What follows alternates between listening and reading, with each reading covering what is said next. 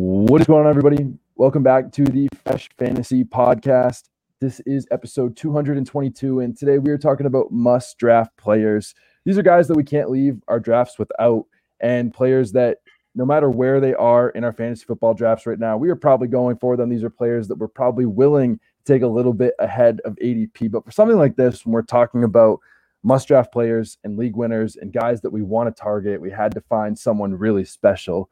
So joining me today is a man who is the winner of Underdog Fantasy's Best Ball Mania 1, winning $200,000. He is also the co founder of the Own the Movement NFT, and he's one of the best follows in all of fantasy Twitter. With over 13,000 followers and probably one of the most handsome faces to ever grace this podcast. He is the one and only Justin Herzig. Welcome to the show.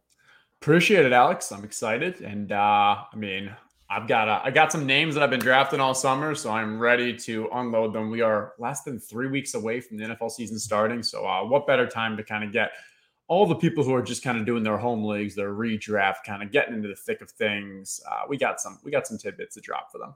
We absolutely do today. So let's let's get let's jump right into it. Who is your first must draft player for today?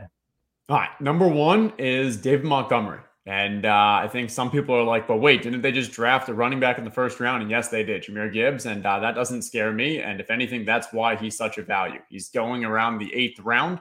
He, uh, pri- previous to the draft, signed a three year, $18 million contract. That is big money. That is substantial investment for a team. And uh, we think about what happened last year. We think Jamaal Williams, he had a thousand plus yards, 17 touchdowns.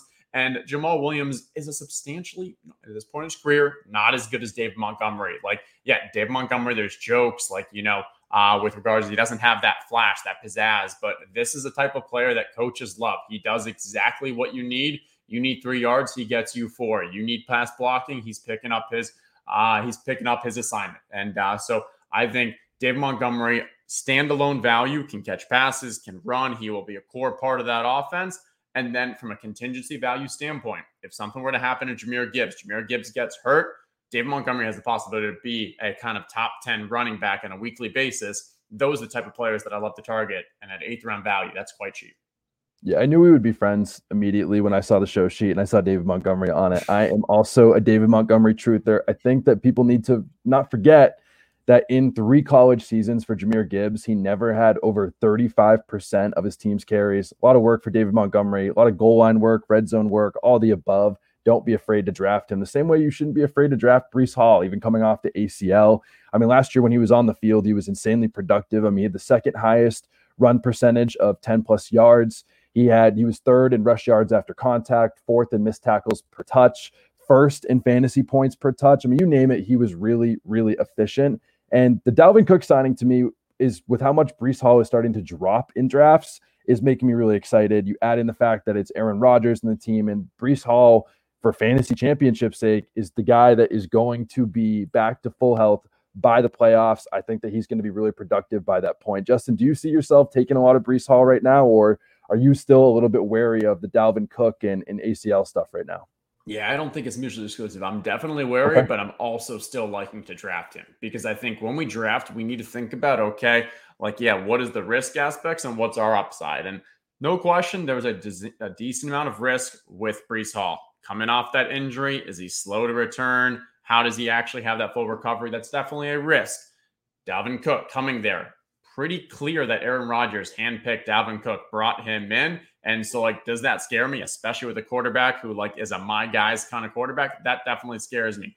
But as you said, like Breece Hall, he provides you with the level of talent and upside that you're really not getting outside of the kind of first round, maybe, maybe second round of running backs. And uh, that's the kind of things that, yeah, I'm willing to take some chances and hoping that if I'm doing best ball, if I'm doing redraft, whatever it is, we care most about the end of the season. And uh, hey, we trust that you're going to get to the playoffs. This is when I believe that Breece Hall will be fully healthy. The team will realize, Rodgers will even realize that Breece is just a substantially better talent than Dalvin. And uh, we saw how well pass catchers can do in an Aaron Rodgers offense. Think of Aaron Jones. This is Breece Hall, but a younger, faster, more electric player. If you look at for even for example, like just two paths to win your fantasy football league, you can travel the safe and narrow path, which will take way longer, or you can take the dangerous path that gets you to the win a lot quicker.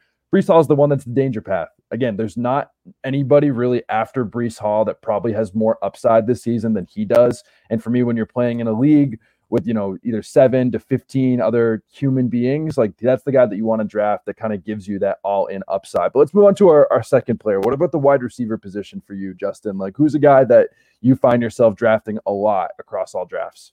Yeah, so I'm going to go with the rookie here, Jordan Addison. Uh, you know, going at around the six, seven turn, that sixth round, seventh round of the ADP, maybe in casual leagues a little cheaper.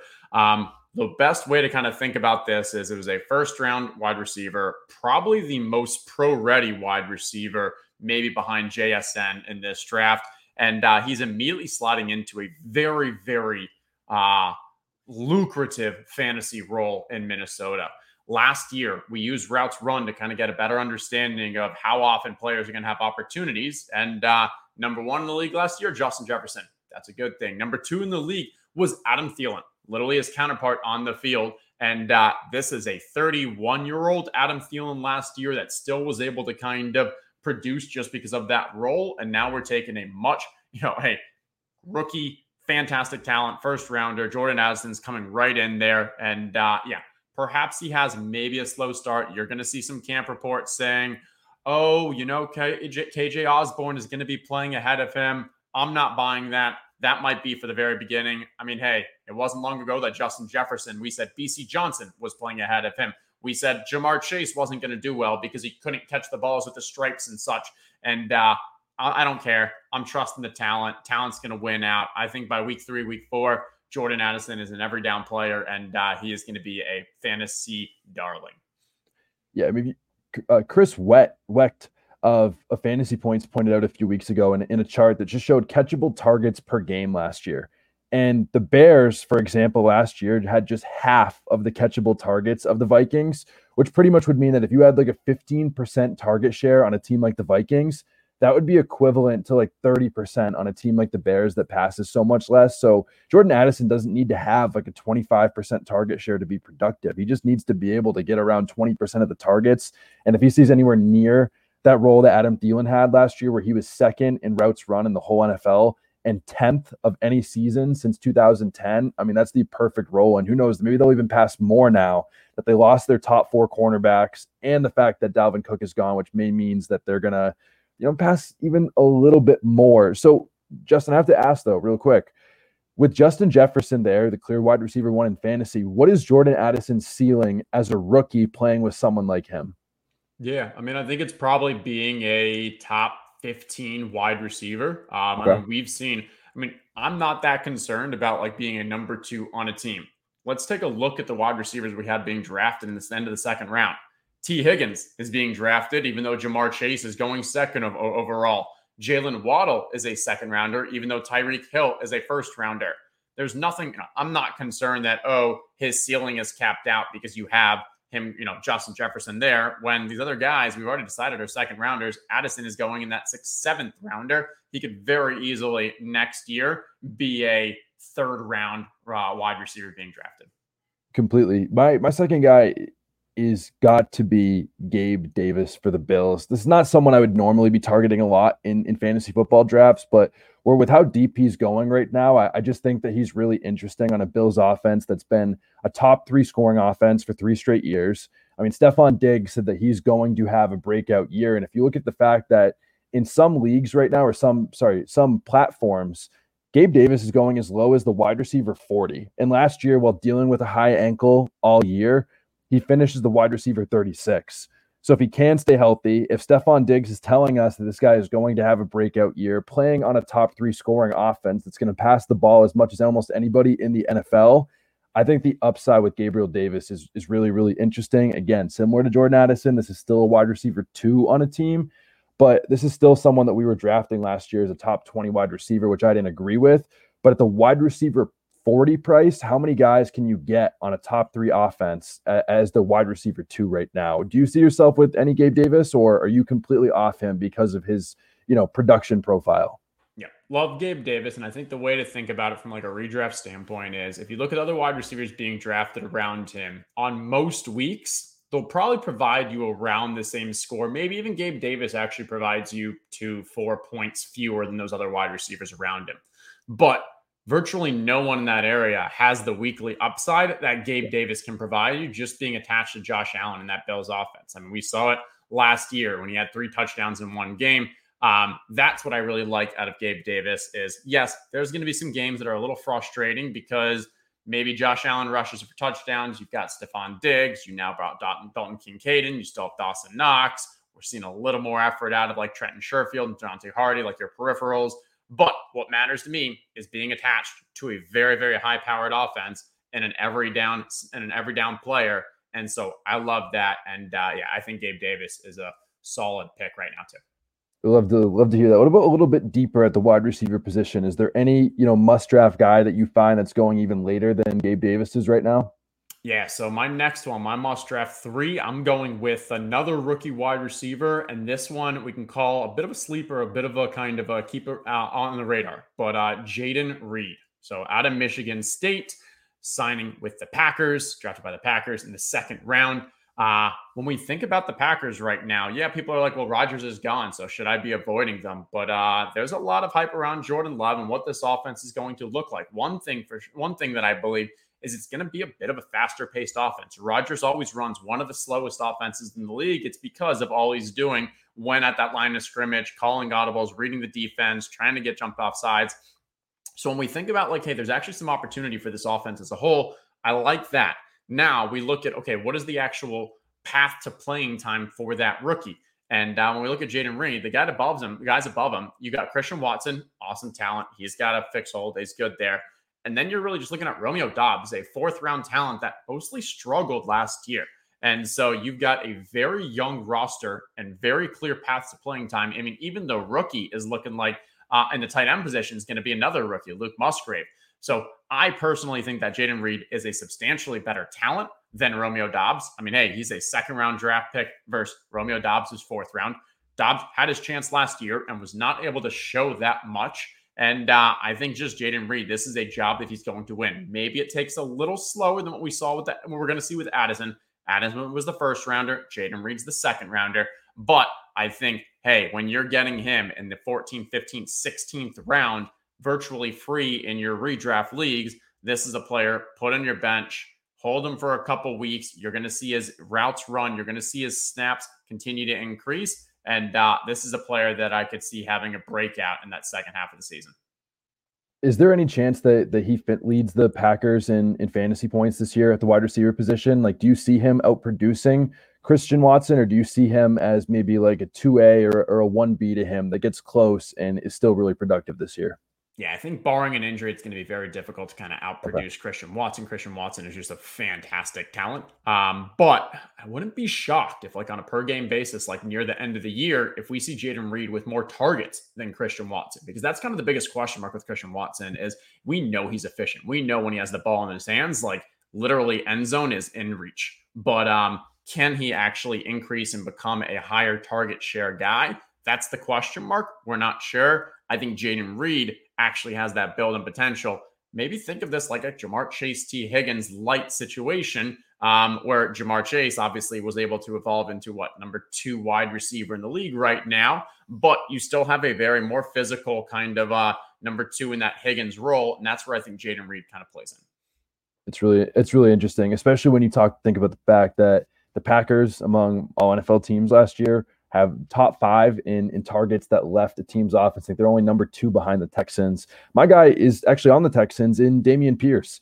And Dameon Pierce is not someone that I found myself drafting earlier in the offseason, but I've started to, to warm up to him when looking at his preseason usage. I mean, in week two of the preseason, he saw 100% of the snaps with the Texan starters, which is really, really exciting to see. But the biggest part of it is the fact that he was finally playing these long down and distance plays, even on third down.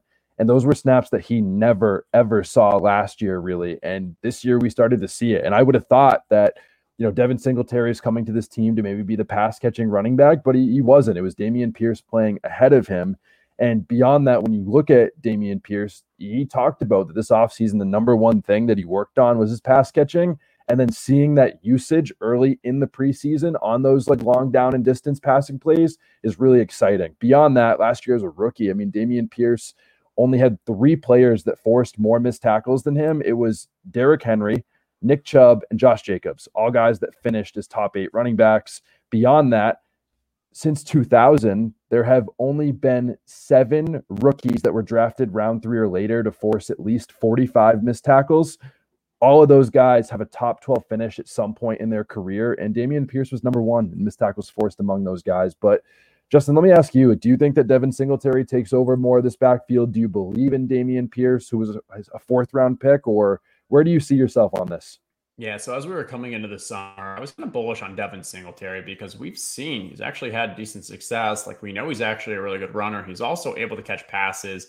And uh, so I was a little concerned about Dameon Pierce because fourth round draft capital for a running back, it's not uh, it's not the greatest. And uh, so going into, I'm a little concerned with like the Singletary aspect. However, the preseason has not could not have been better for Dameon Pierce. And you touched on the exact things where I was thinking is I thought initially Singletary was going to maybe take a bit more of that third down, maybe some of the pass blocking role. We haven't seen that in preseason. It kind of seems like Devin Singletary is just a true handcuff to Dameon Pierce. And if that's the case, if Dameon Pierce is increasing his role from last year, I would have been happy with him just maintaining his role from last year. But the fact that he's actually taking that next step and increasing, that's fantastic. I think another thing we need to consider is Houston's offensive line is dramatically improved. We also have a new quarterback, CJ Stroud, over David instead of Davis Mills. Uh, we've got some additional kind of wide receiver. Like the entire offense has taken a step forward. And I think this is actually going to be a from a very, very bad team the year before to I think that offensive line. I think this is a team that wants to run. That's going to be in their DNA. They're going to protect John CJ Stroud, so he's not having to kind of make uh, you know too many substantial difficult throws, but just make this a run first team. So I am in on Dameon Pierce. And when we think about where he's being drafted right now, you look at the other names around it, it's like Miles Sanders, Cam Akers, J.K. Dobbins.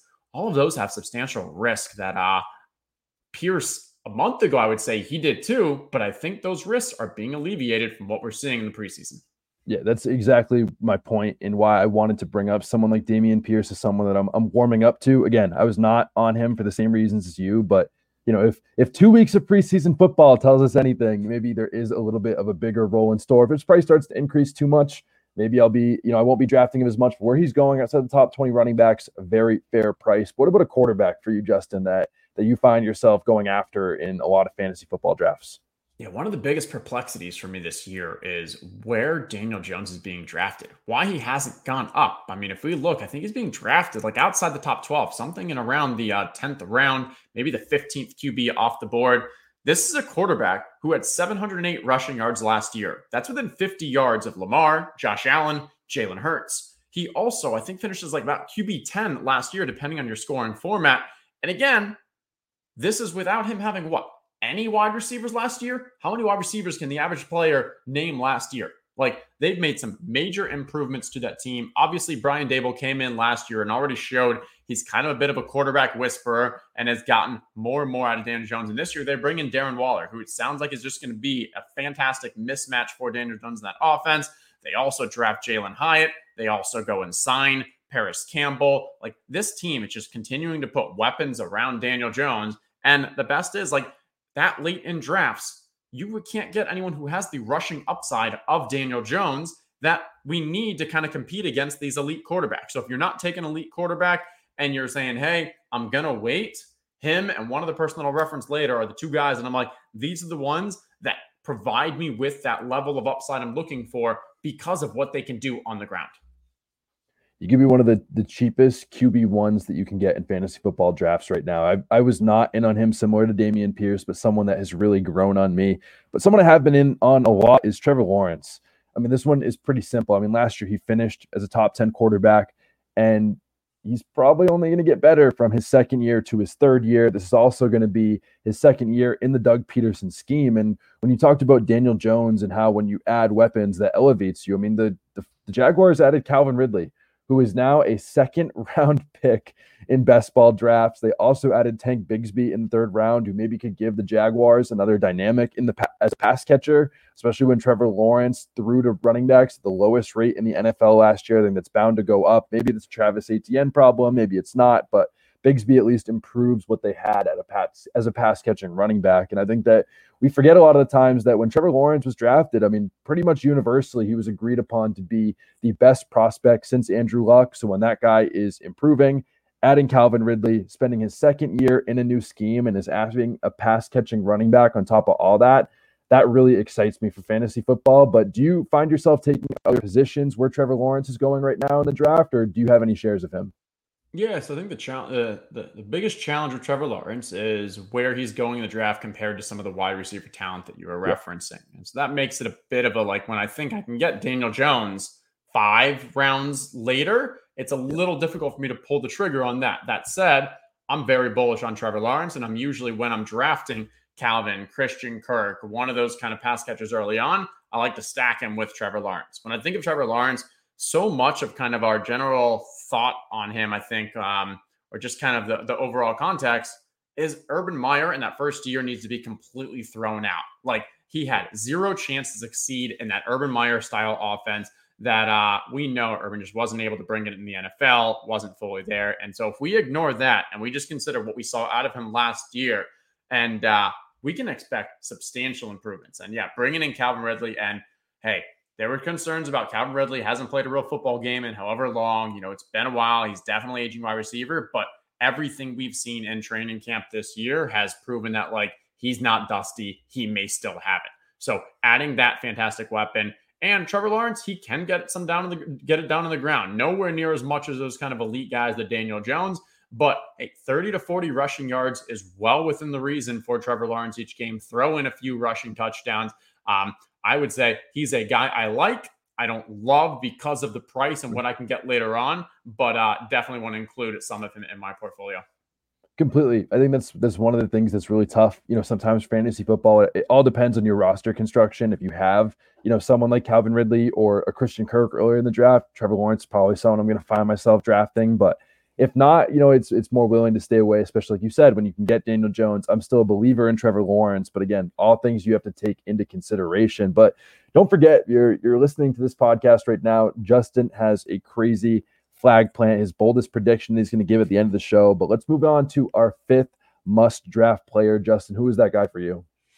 Uh, I'm going to cheat here a little and I'm going to give two names because the argument is kind of for both. And it's Rashod Bateman and Zay Flowers. Really, we're talking about the Baltimore pass catchers, um, minus Odell. Um, when we think about this Baltimore passing offense, historically, Lamar doesn't actually throw that much. It's a bit more of a run first team. And uh, yes, you have some explosive aspects. And Lamar obviously is making some linebackers stay a little closer, play a little spy.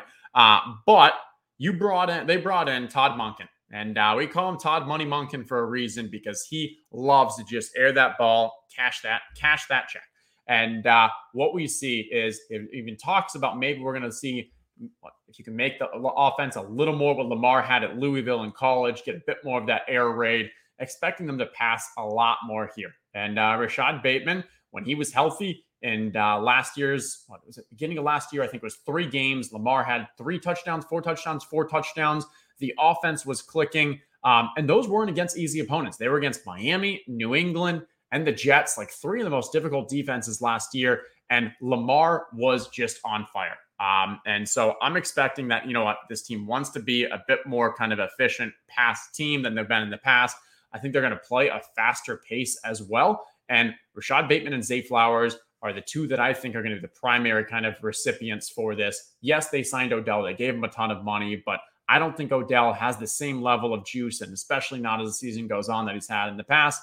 Uh, we need to remember Rashod Bateman coming out of college and like year one, like, hey, he was a fantastic prospect. We were very bullish on him. Unfortunately, he's just had that injury bug, hoping he can get through that. And then Zay Flowers, first round rookie talent this year out of Boston College, and uh, the connections well, I think you got Lamar calling him joystick because of how easily he can kind of just, hey, flip that trigger and hit that juke switch. Um, I think these two are going to be, they are currently values at where they're being drafted in the kind of seventh to ninth rounds of best ball drafts. And uh, I think they can both surpass their ADP value.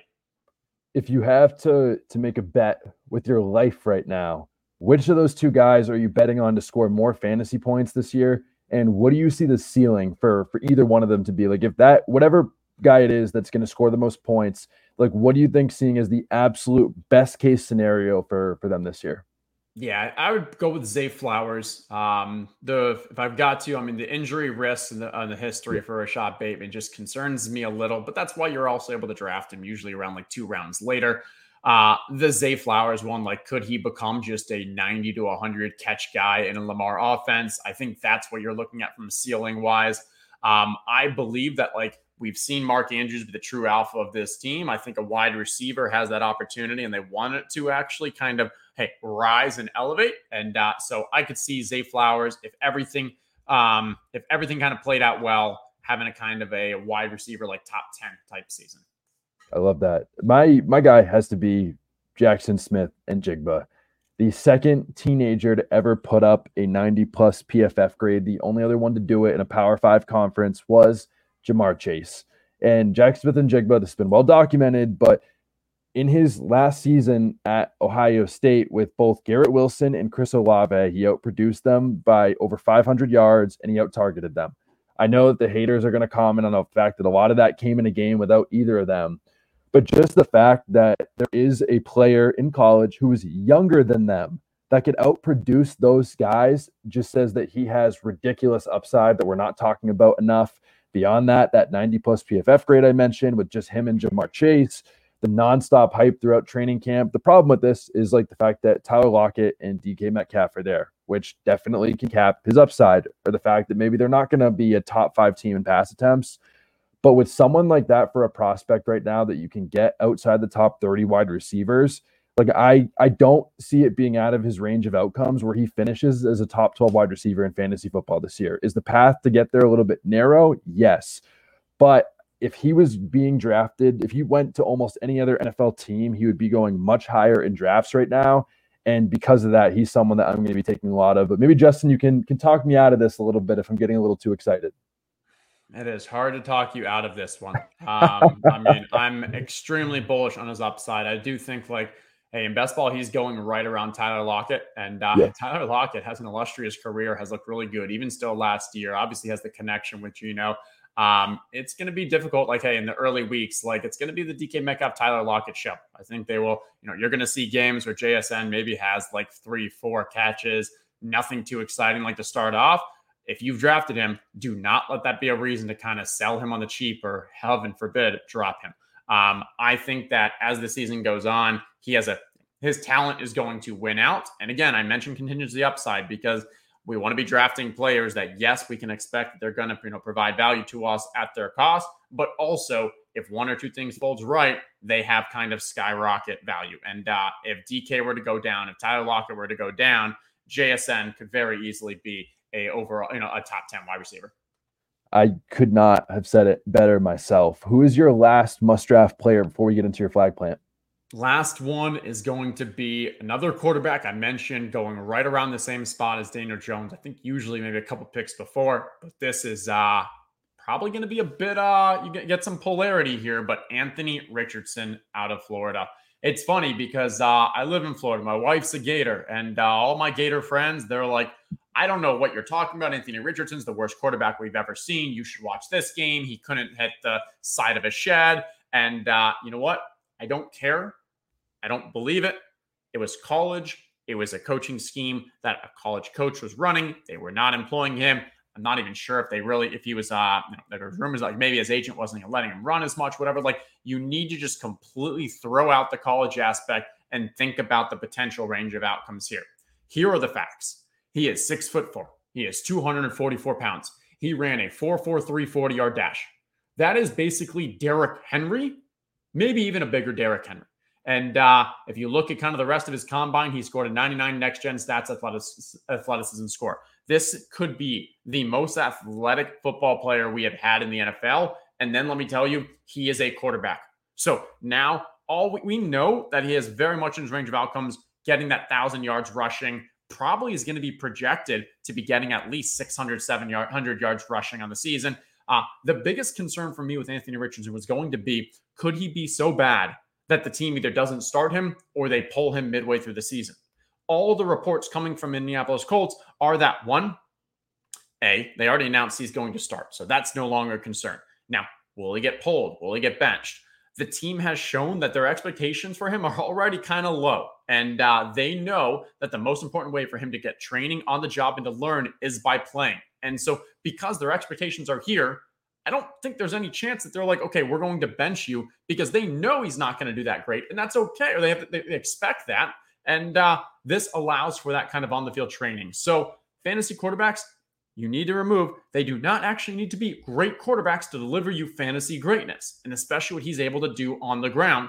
And so then we think, what if he's actually just like a below average quarterback? Like he's able to kind of be just okay. If that's the case, from a fantasy wise, he has the ability to kind of finish substantially higher. I think is one of the safest quarterback picks you can have right now, just because even a bad game for him is still going to be 14, 15 points because he's likely to get you six or seven of those just on the ground from rushing. I I'm happy. I, I mean, I don't even know what else to say, Justin. We've talked a lot about Anthony Richardson on this podcast, and that that we really, I really like him this year. The other guests I've had on, I've really liked him this year.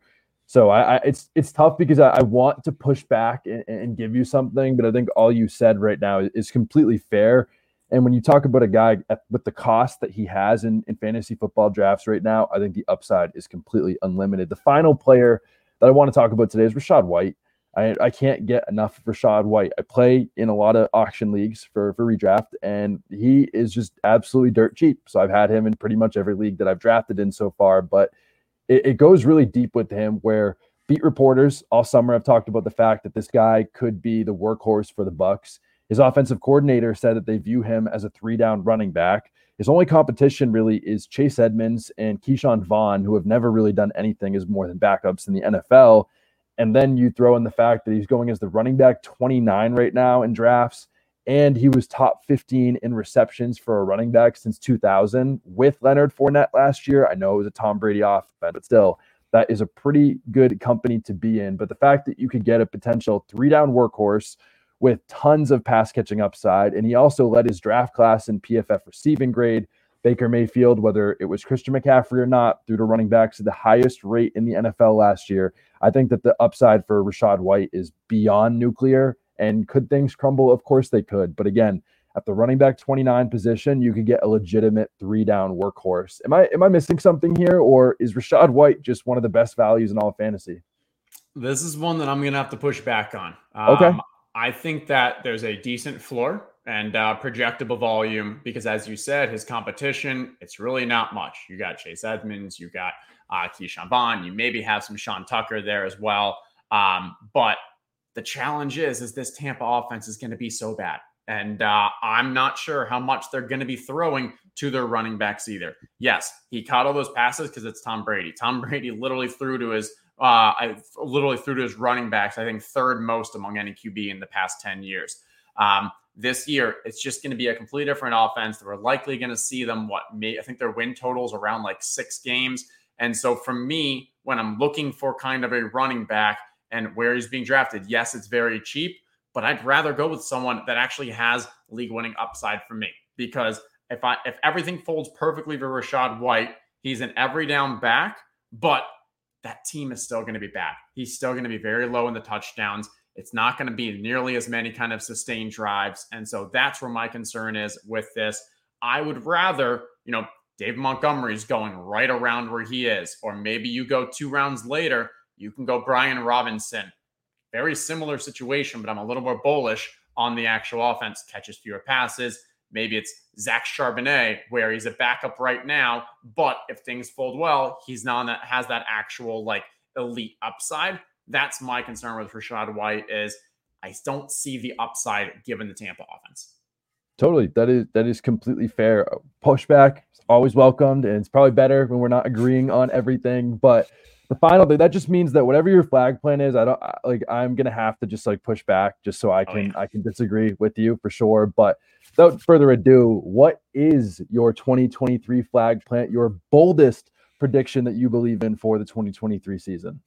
My um, and it's interesting because uh it is relative to this, but the the flag plan is actually that Anthony Richardson will be drafted next year as a top five quarterback.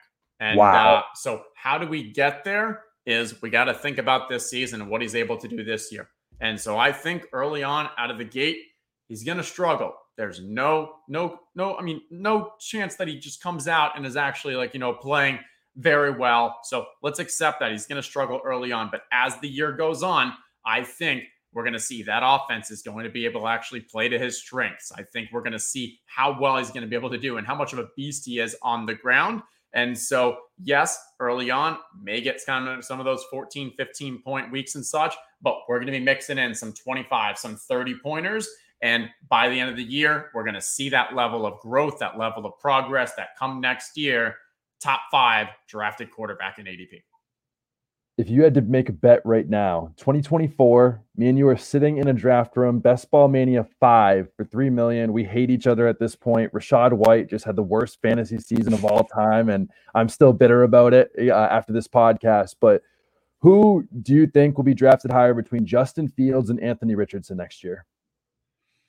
Um, so who do I think I mean, it's probably like if here, let me if I was to put percents on it, it's okay. probably something like 65 35 Fields to Richardson in favor of Fields. That's not bad. Difference, the difference is right. And so the difference here is Anthony Fields is being drafted at like what, maybe a late fourth, early fifth. Anthony Richardson's going in the 10th round. So that's where if you knew, even if you knew you could get the Justin Fields type season right now, that'd be the most amazing value you could ever imagine in the 10th Completely. round. Um, so that's where it's, yeah, obviously, I think Justin Fields has just, he's shown it. We have to increase that in our kind of inputs. We have that level of confidence that we know what he can do in that offense. Um, but if Anthony Richardson can, you know, the, there's even a 25 to 35% chance that he'd be drafted ahead of Fields next year. That's a draft pick I want to make this year. That could not have said it better myself, Justin. It was awesome to have you on the podcast today. Before we get out of here, where can the people find you, all your amazing work, or maybe again, like I said earlier, one of the most handsome guests we had on the podcast. Where where can they find more ways to watch your content? No, I appreciate that. And uh, at Justin Herzig, just follow me on Twitter. Um, if you're an ETR subscriber, you'll see some content there. But uh, most exciting stuff I'm doing nowadays is at On the Moment, where we're kind of reinventing fantasy sports, finding ways to kind of build new fantasy sports innovative games. And uh, we've got some cool, uh, some, some, some stuff that I can't really tease yet. But uh, next week on my Twitter, we're having some big announcements. So follow me on Twitter, put the notifications on. You are not going to regret it with the big news we have coming out next week. I cannot wait. But he is Justin Herzig. I am Alex Caruso, and this is another episode of the Fresh Fantasy Podcast. Don't forget episodes coming out every single Tuesday and Friday. But until next time, don't forget to keep chasing that upside.